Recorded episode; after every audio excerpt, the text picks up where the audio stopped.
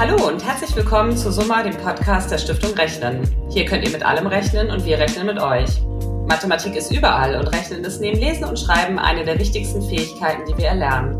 Mit Summa, dem Podcast, wollen wir zeigen, wie Mathematik unser Leben bestimmt und das Rechnen Spaß machen kann. Die Welt der Zahlen, Mathematik, Finanzbildung, Rechnen, das sind die Themen, zu denen wir unter dem Motto Wir rechnen mit mit spannenden Gästen sprechen wollen. Sie alle haben einen Bezug zur Mathematik, aber nicht immer so, wie man oder ihr es vielleicht erwartet. Und heute rechnen wir mit Marcel Dierig. Hallo Marcel, schön, dass du heute unser Gast bist. Ja, hallo Claudia. Hi, sag mal, magst du dich unseren Hörerinnen und Hörern kurz vorstellen? Ja, gerne. Also mein Name ist Marcel Dierig. Ich ähm, ja, bin 30 Jahre alt. Ich bin einer der Mitgründer und Geschäftsführer von der Firma Stratoflights. Und ähm, ja, wir haben vor einigen Jahren ein kleines Start-up gegründet, ähm, so nach Ausbildung, zwischen Studium und Ausbildung viel genauer gesagt. Und äh, ja, wir sind quasi eine kleine Marketing-Filmproduktion und ähm, ja, senden quasi Objekte an den Rand des Weltalls in die Stratosphäre. Ja, wir haben gehört, dass du bist Gründer und Geschäftsführer von Stratoflights. Total spannend.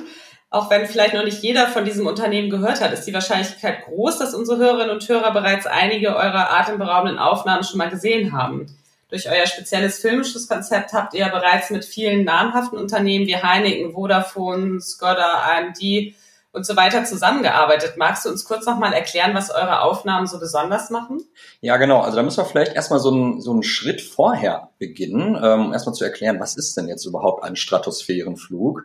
Und ähm, im Prinzip kann man sich das ganz einfach vorstellen. Wir nutzen Helium gefüllte Wetterballons, also so drei, vier Meter große äh, Luftballons, ganz einfach ausgedrückt, ähm, und starten quasi diese Wetterballons und unten hängen so kleine Sonden dran. Da sind Kameras drin verbaut und jede Menge andere Technik und weiteres Equipment. Und wir senden dann für unterschiedlichste Kunden, wie du gerade schon richtig aufgeführt hast, ja, so Werbebotschaften oder Produkte in ja, Höhen von bis zu 40.000 Meter. Und ähm, das ist eigentlich ja ein ganz spannendes Unterfangen. Das ist durch ganz, ganz viele Zustelle, Zufälle vor einigen Jahren entstanden. Und ähm, ja, wir haben daraus quasi so eine Filmproduktion gemacht. Und ähm, die Faszination Stratosphäre, das ist im Prinzip, wenn man sich das jetzt mal äh, vom geistigen Auge vorstellt, so 40 Kilometer Höhe, das ist quasi dreimal so hoch oder über dreimal so hoch wie Verkehrsflugzeuge fliegen. Und ähm, dort oben sieht man halt schon wirklich ein, das, das Schwarz des Weltalls, das Blau unseres Planeten. Und ähm, wenn man dann ja für einen Werbekunden irgendein Produkt oder das Logo davor platziert und äh, ja, diese Aufnahmen halt nicht gefaked sind, sondern echt sind, wie es natürlich der Fall ist, dann erzeugt das natürlich Aufmerksamkeit und äh, die Leute bleiben da hängen, wenn sie dann irgendwie in den Social Media Kanälen irgendwelche Aufnahmen äh, davon sehen, wie man halt wirklich so diese, diese Planeten sieht und, und dann irgendwie ein Produkt davor ist, ein Auto oder äh, was weiß ich, irgendein Produkt oder Logo, was wir halt äh, dort hochschicken sollten für den Kunden. Und da bleiben die Leute, wie gesagt, hängen und es erzeugt eine große Aufmerksamkeit wegen dieser ja, faszinierenden Kulisse. Ne? Und ähm, ja, im Prinzip kann man so sagen, dass man so mit einfachsten Mitteln quasi so ein bisschen NASA spielen kann. Und ähm, wir haben daraus quasi so eine kleine Filmproduktion gemacht und sind da weltweit aktiv. Unterschiedlichste Kunden sind kleine Unternehmen, äh, sind aber auch durchaus Weltkonzerne, die jeder von uns kennt. Und äh, ja, so haben wir uns also ein bisschen mal auf diese Produktion von Stratosphärenflügen spezialisiert.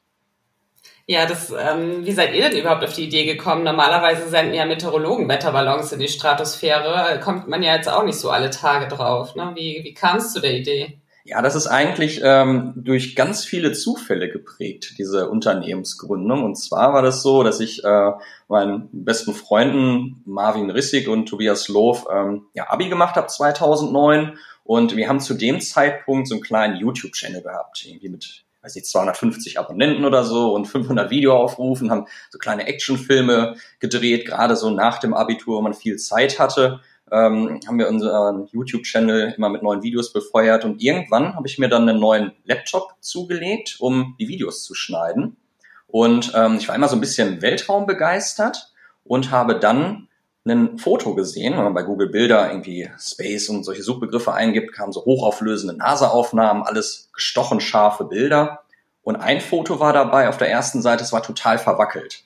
Und habe ich mich noch gefragt, wer lädt denn hier so ein schlechtes Foto hoch? Das hat mich also neugierig gemacht und habe ich mal draufgeklickt und habe herausgefunden, dass ein Meteorologieprofessor, also genau wie du schon sagst, ähm, einen Wetterballon gestartet hat in den USA mit Forschungsexperimenten und so weiter. Und einer seiner Studenten hat damals einen Fotoapparat mitgeschickt, der alle x Sekunden ein Foto macht.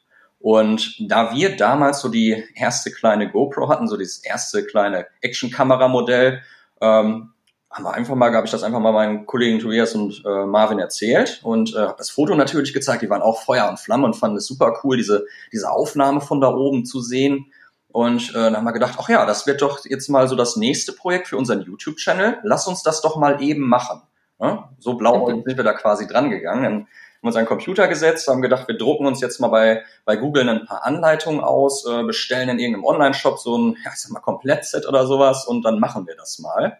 Ähm, als wir uns dann an den Computer gesetzt haben, haben wir sehr schnell rausgefunden, ja, so wirklich Anleitung gibt's eigentlich nicht. Äh, ein Online-Shop schon mal überhaupt nicht, wo man Zubehör kaufen kann.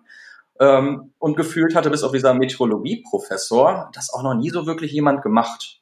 Und ähm, war erstmal im ersten Moment so ein bisschen frustriert, aber das schon sehr ähm, ja, faszinierend fanden, so solche Aufnahmen zu machen und haben uns dann aber äh, ja motiviert, dieses Projekt quasi selbstständig zu entwickeln. Wir haben dann so überlegt, was braucht man denn überhaupt alles an Equipment, äh, wie funktioniert das Ganze, haben dann äh, eigene Battery Packs gelötet, weil wir mittlerweile herausgefunden hatten, es wird bis zu minus 65 Grad kalt, ähm, haben einen eigenen Fallschirm genäht, das dann getestet, irgendwie bei uns hier aus dem, aus dem Fenster geworfen, ob der auch funktioniert und so weiter, haben auf der ganzen Welt ähm, ja, Sachen bestellt, ausprobiert, ob die Geräte funktionieren. Das war auch eine große Herausforderung weil ja die meisten GPS-Tracker, die man beispielsweise für die Ortung braucht, letztlich ist es quasi so eine Schnitzeljagd, kann man sagen, weil man die, die Sonde, wo die ganze Technik drin verbaut ist, wiederfinden muss. Und ähm, alleine diese GPS-Geräte, die haben in den meisten Fällen schon nicht funktioniert, so dass das ganze Projekt quasi für die Vorbereitung so neun Monate gedauert hat. Ne? Und auch die Frage, gerade in Deutschland, wo alles reguliert ist, ähm, darf man einfach so einen Wetterballon aufsteigen lassen? Alleine diese Frage zu beantworten, hat schon um die sechs Monate gedauert. Keiner der Behörden ja, wusste jetzt so genau, ist das jetzt äh, eigentlich erlaubt für Privatpersonen oder nicht. Letztlich haben wir dann irgendwann die Aufstiegserlaubnis bekommen und ähm, haben, da wir kurz vorm ähm, nach dem Abi waren und ähm, eine Ausbildung anfangen wollten, ich wollte äh, eine Ausbildung als Banker anfangen, meine anderen beiden Kollegen haben äh, angefangen zu studieren, da war das Geld natürlich knapp. Das kostet ja auch ein paar Euro. Und dann haben wir noch versucht, äh, irgendwelche Freunde mit ins Boot zu ziehen, um die Kosten zu teilen. Aber die haben auch alle gesagt, oh nee, lass das mal lieber, das kann doch gar nicht funktionieren, dieses Projekt. Aber äh, haben wir uns irgendwie nicht von abbringen lassen. Und irgendwann haben wir dann unseren ersten Ballon gestartet. Also halt mit Bauchschmerzen, ob, wir das, ob das wirklich alles funktioniert, ob wir die Technik wiederfinden. Aber äh, wir haben es dann quasi durchgezogen, ist der Ballon aufgestiegen. Und wir hatten auch damals überhaupt gar keine Ahnung, wie lange so ein Flug überhaupt dauern kann ne? und wie weit so ein Ballon überhaupt wegfliegt äh, und wo so eine Sonde wieder runterkommen kann. Und damals war es so, dass der erste Flug so circa drei Zeitstunden gedauert hat, von Start bis Landung. Der Ballon dehnt sich da oben immer weiter aus, ne? auf, weil der Umgebungsdruck abnimmt, der platzt dann irgendwann und da kommt die ganze äh, ja, Stratosphärensonde mit dem Equipment am Fallschirm wieder zurück zur Erde gesegelt. Und damals sind wir im Winterberg gelandet dann mit dem Auto hinterhergefahren. Ähm, irgendwann hörten dann die Straßen auf und äh, mussten wir so einen Berg eine Stunde lang hochklettern und die Bäume wurden immer höher und dichter. Und dann haben wir schon gesagt, um Gottes Willen, jetzt hängt die Sonne hier irgendwo in so einem hohen Baum, da kommen wir doch niemals dran. Und je näher wir dann quasi an diesen GPS-Punkt kamen, den wir übermittelt bekommen haben von dem GPS-Tracker, wo die Sonne gelandet ist, ähm, kam er plötzlich an eine Lichtung und dann haben wir schon diesen roten Fallschirm flattern sehen und äh, waren dann schon mal ganz happy, dass, die, dass wir die Sonde wiedergefunden haben, dass wir schon mal unser eingesetztes Kapital sozusagen wieder einsammeln konnten und waren da schon mal beruhigt. Und als wir dann noch gesehen haben, dass die Kamera blinkt und die Aufnahme leuchtet, äh, natürlich super happy, sind zurück zum Auto gerannt förmlich, ähm, mussten dann erstmal feststellen, dass wir unseren Laptop vergessen haben und konnten dann nochmal schön drei Stunden nach Hause fahren, voller Aufregung, was denn diese Aufnahmen wohl, was denn da wohl drauf ist auf der Speicherkarte. Und ähm, ja, ich denke, jeder kennt so diesen Moment, wenn man so eine SD-Karte in den Computer schiebt, diese kleinen Vorschaubilder aufploppen. Und ähm, da haben wir dann tatsächlich so das, das Schwarz des Welt als das Blau unseres Planeten gesehen und waren da schon fasziniert, haben dann über Nacht unser Video geschnitten, auf YouTube hochgeladen Und normalerweise war es immer so auf unserem YouTube-Channel, dass wir dann 500 Aufrufe hatten. Die Hälfte war gefühlt von uns ungefähr. Und als wir dann am nächsten Morgen nochmal auf das Video geguckt haben, haben wir plötzlich was gemerkt. Und zwar waren nicht unsere gewohnten 200 oder 500 Aufrufe, sondern über 100.000. Und plötzlich fingen die Handys an zu klingeln, irgendwelche TV-Unternehmen riefen an, irgendwelche Fernsehsender, ähm, Radio rief an und da wurde unser Beitrag, quasi unser YouTube-Video im Fernsehen gezeigt. Und Leute wollten halt wissen, ja, wie funktioniert das jetzt? Und so ist das Ganze quasi ins Rollen gekommen. Ja, hört sich total aufregend an. Also ich habe hier eben richtig mitgefiebert und äh, das so quasi vor mir gesehen, wie dieses wie dieser rote Fallschirm da so geflattert ist und ihr da zurückgerannt seid mit den Bildern. Und ich habe es mir auch auf YouTube angeguckt. Das ist ja wirklich atemberaubend. Das ist wirklich ähm, ganz, ganz schön. Wie lange hat es denn dann gedauert, dass ihr mit, äh, mit dem ersten großen Unternehmen gestartet seid, quasi mit dem ersten Logo in die Stratosphäre aufgestiegen seid? Ja, das hat schon erstmal so ein paar Monate bis so ein, ein Jahr schon so ungefähr gedauert. Also wir haben damals, nachdem unser erstes Video, sag mal, viral gegangen ist, ähm, das immer wieder mit unterschiedlichsten Fernsehsendern wiederholt. Und ähm, dann war es irgendwann soweit, dass äh, Stern TV darauf aufmerksam geworden ist.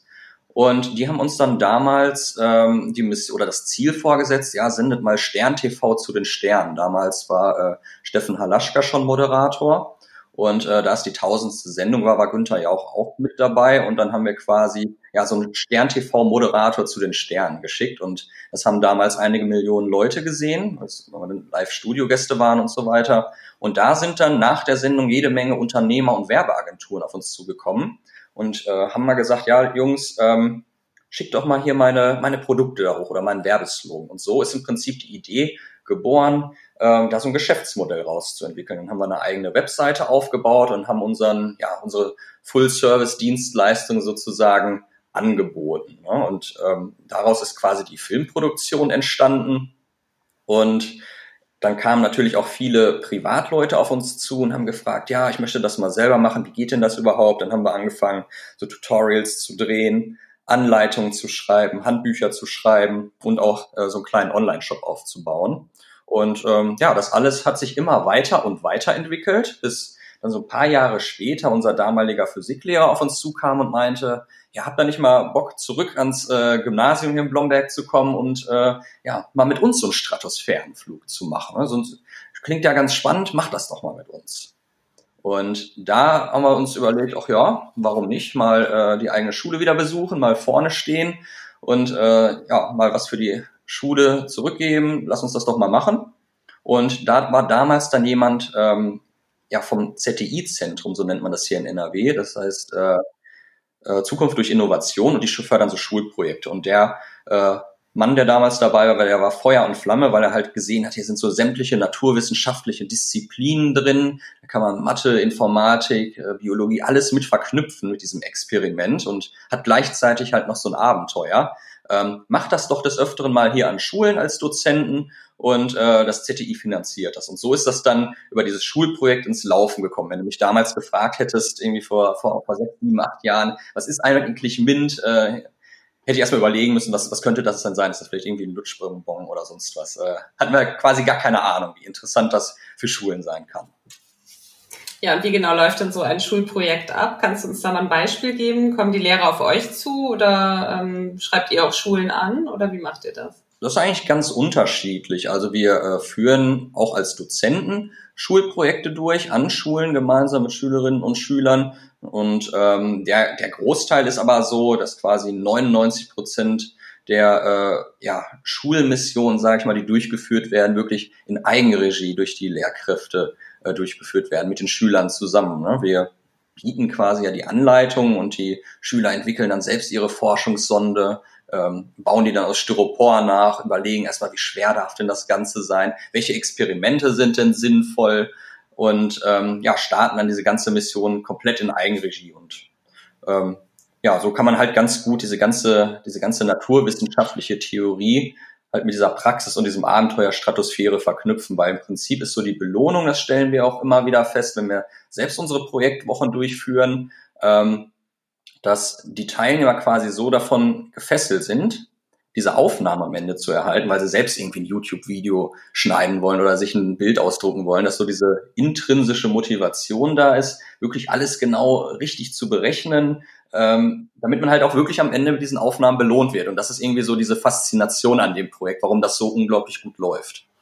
Und ähm, sag mal, wenn Lehrer jetzt Lust haben, das zu machen an ihrer Schule, dann gehen sie auf eure Seite. Ich habe gesehen, da sind auch ganz tolle Best-Practice-Beispiele und ähm, ja auch ganz, ganz viele regionale Berichte darüber in den Tageszeitungen. Das ist ja auch toll, ne? wenn dann irgendwie ein Gymnasium in einer Stadt so einen Stratosphärenballon wirklich losschickt, dann ähm, wird darüber auch dann mal berichtet. Und das ist natürlich auch schön für die Öffentlichkeit der Schule und das ist natürlich auch wiederum eine Wertschätzung für die Schülerinnen und Schüler, wenn das dann alles klappt und darüber berichtet wird.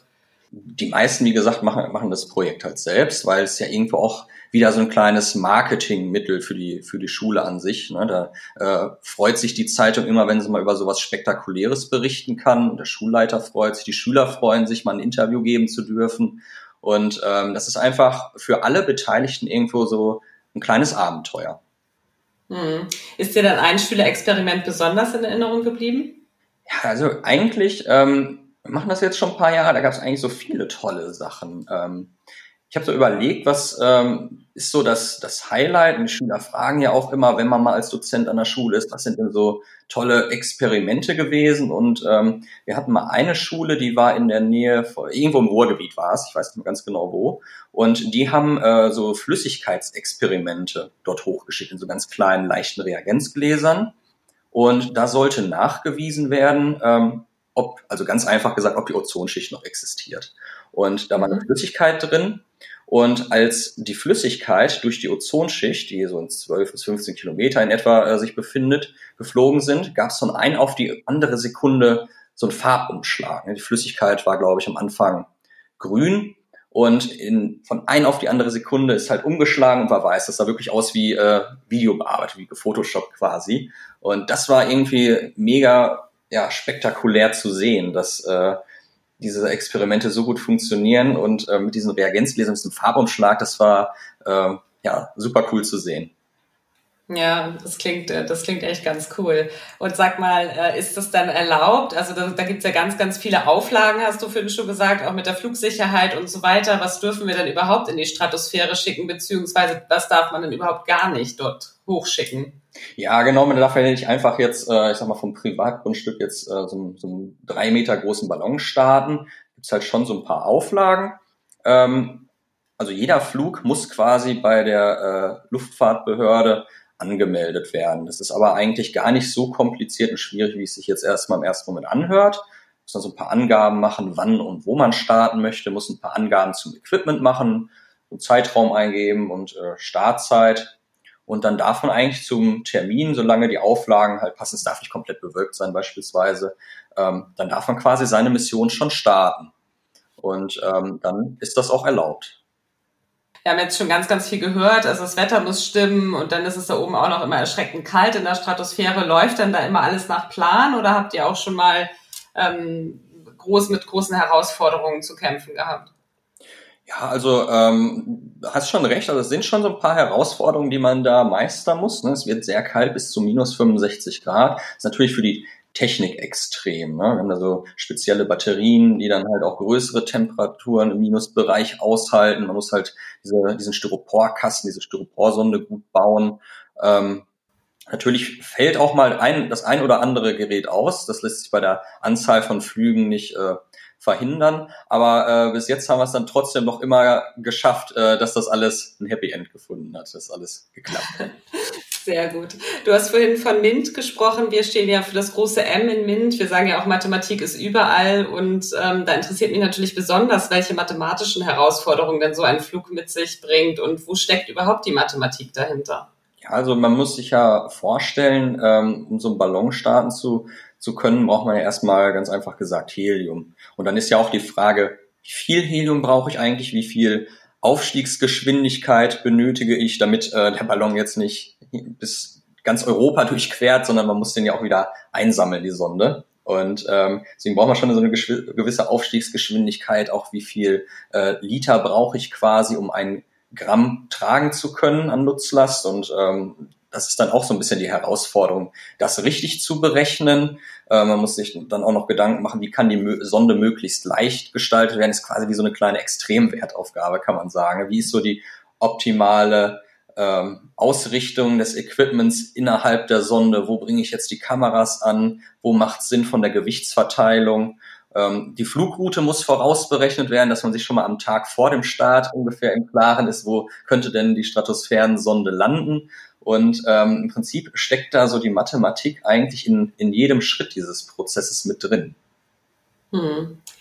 Und ähm, sag mal, vor Stratoflights hast du dich ja auch schon mit dem Fliegen und dem Film beschäftigt. Waren das schon immer so deine Leidenschaften? Ja, also im Prinzip ähm, auch wieder aus, aus Abi-Zeiten äh, mit Tobias Lohf und Marvin Rissig, meinen beiden Mitpartnern zusammen. Äh, wir haben uns irgendwie so während des Abis so gefunden, sage ich mal. Und bis heute auch, äh, ja, nicht nur Geschäftspartner, sondern auch beste Freunde. Und ähm, ja, irgendwie haben mich die beiden so ein bisschen zu dem zu dem Film gebracht auch. Ne? Also äh, gerade Tobias, der, der ist da äh, ja sehr äh, engagiert, was so die ganze filmische Inszenierung und Umsetzung betrifft. Ähm, und irgendwie haben wir uns dann damals gefunden und bin dann so ein bisschen in diese YouTube-Schiene reingerutscht mit unseren YouTube-Videos. Und ähm, ja, war auf jeden Fall super cool, dann natürlich auch ähm, aus diesen ganzen Filmprojekten so ein Projekt zu haben, was dann, ich sag mal, so richtig tatsächlich groß geworden ist. Und mit diesem ganzen Erfolg hätten wir ja damals gar nicht gerechnet, als wir vorhatten, unsere eigene kleine erste GoPro in die Stratosphäre zu schicken. Und würdest dich selbst auch ins Weltall ziehen, wenn Passagierflüge irgendwann mal Realität werden? Ja, also wenn, wenn das irgendwie möglich sein sollte, dann wäre das auf jeden Fall äh, ja, ein Lebenstraum. Einmal da mit hochfliegen zu dürfen. Ich meine, meine Kameras habe ich jetzt schon oft genug da hochgeschickt, aber das tatsächlich dann mal wirklich mit eigenen Augen zu sehen, das, das wäre auf jeden Fall schon, schon ein Highlight. Hm. Und du hattest es schon angesprochen, euren YouTube-Kanal ähm, Dreambird ist das, glaube ich, ne, den ihr betreibt. Genau, den haben wir ähm, damals äh, aufgebaut vor diesem Projekt. Ja, und welches Projekt ist dir da besonders in Erinnerung geblieben? Hast du da so einen, so einen Lieblingsfilm, den man jetzt unbedingt mal kurz anschauen sollte? Ja, ähm, wir haben, um da, jetzt noch ein bisschen Background-Info zu geben, wir haben damals ein äh, anderes Langzeitprojekt, kann man fast sagen, gehabt. Das ging über ein Jahr. Und zwar haben wir mit äh, einer Adlerwarte hier bei uns in der Region, der Adlerwarte Berlebeck und einem Tierarzt zusammen, einen äh, kleinen Adler aufgezogen, einen Steppenadler. Und wir haben damals einen Film gedreht, der heißt jetzt der Himmelsstürmer, äh, vom, vom Schlüpfen bis zum ersten Flug. Und wir haben quasi einen Adler von der ersten Sekunde seines Lebens an, also vom Schlüpfen aus dem Ei, nahezu täglich begleitet. Waren ganz, ganz viel Arbeit über Monate, haben da äh, ganz viele Stunden in der Adlerwarte verbracht und so jeden Schritt filmisch festgehalten und haben dann, äh, ja, war quasi unsere Mission, so dieses erste Abheben, das erste Fliegen äh, festzuhalten. Du merkst schon, ich habe irgendwie so mit so einem Bezug zu, zum Fliegen. Und ähm, das haben wir dann filmisch umgesetzt. Wir haben tatsächlich auch damals so eine kleine Halterung gemeinsam mit dem Tierarzt entwickelt, also quasi so eine Art Rückenkamera, die äh, der Adler dann bei einem seiner späteren Flüge mitgetragen hat. Und äh, so konnten wir dann eine der ersten Aufnahmen äh, damals machen, die überhaupt mit einem fliegenden Adler gemacht worden sind. Und das ist der Film Himmelsstürmer. Also ich kann nur empfehlen, ähm, ja, wer jetzt Begeisterung verspürt hat bei meiner Erzählung, dass er sich diesen Film mal anschaut. Ja, das klingt wirklich toll. Und sag mal, ähm, habt ihr den denn nochmal begleitet? Also ist der noch in der Region unterwegs, der Adler? Habt ihr den vielleicht nochmal gesehen? ja, ja. Also, wir haben bis heute eine freundschaftliche Beziehung zur Adlerwart, auch zu dem äh, Falkner damals, äh, der uns da begleitet hat. Ähm, da machen wir nach wie vor mal hier und da so kleinere Projekte oder fahren einfach mal vorbei. Also äh, der ist auch noch da zu sehen, der, der Steppenadler. Ach, klasse. Ja, kommen wir zum Schluss wieder zur Mathematik und zu den Fragen, äh, die wir alle unseren Gästen immer stellen. Wo rechnest du denn privat genau nach? Ja, ähm, also ich habe, ähm, als ich in Hannover mein Masterstudium abgeschlossen habe, ähm, einige ziemlich gute Freunde äh, gehabt oder habe ich bis heute. Und die meisten sind aber leider weggezogen in unterschiedlichste Bereiche von Deutschland, wie das halt nach dem Studium so beruflich ist. Und ähm, ja, sind aber alle damals immer laufen gegangen um den Maschsee. Ich weiß nicht, vielleicht äh, hört auch in Hannover mhm. zu.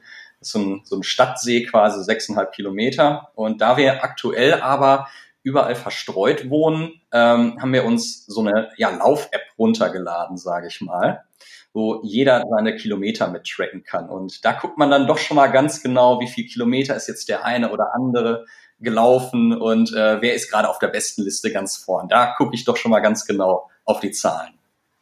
Ja, sehr gut. Und wo hast du dich das letzte Mal so richtig verrechnet? Ja, das äh, ist letztes Jahr in Duisburg passiert. Da hatten wir äh, ein größeres, ähm, größeres Projekt, ein Live-Event mit Live-Bildübertragung aus der Sonde. Und ähm, bei diesem Projekt ist ein bisschen was schiefgelaufen, kurz in der Startphase, kurz vorm Abheben des Ballons. Und zwar äh, ist unsere Live-Bildtechnik, der, der Sender, der auch in der Sonde verbaut ist, ausgefallen. Und ähm, da mussten wir den Ersatzsender einbauen, haben aber im ja, Eifer des Gefechts nicht drüber nachgedacht, dass ähm, dieser Ersatzsender aber mehrere hundert Gramm schwerer ist. Und ähm, es musste aber alles auf die Minute passen, wie das bei solchen Events dann immer üblich ist. Und wir haben aber nicht drüber nachgedacht, dass wir ja, weil der Sender schwerer ist, mehr Helium auch in den Ballon hätten füllen müssen.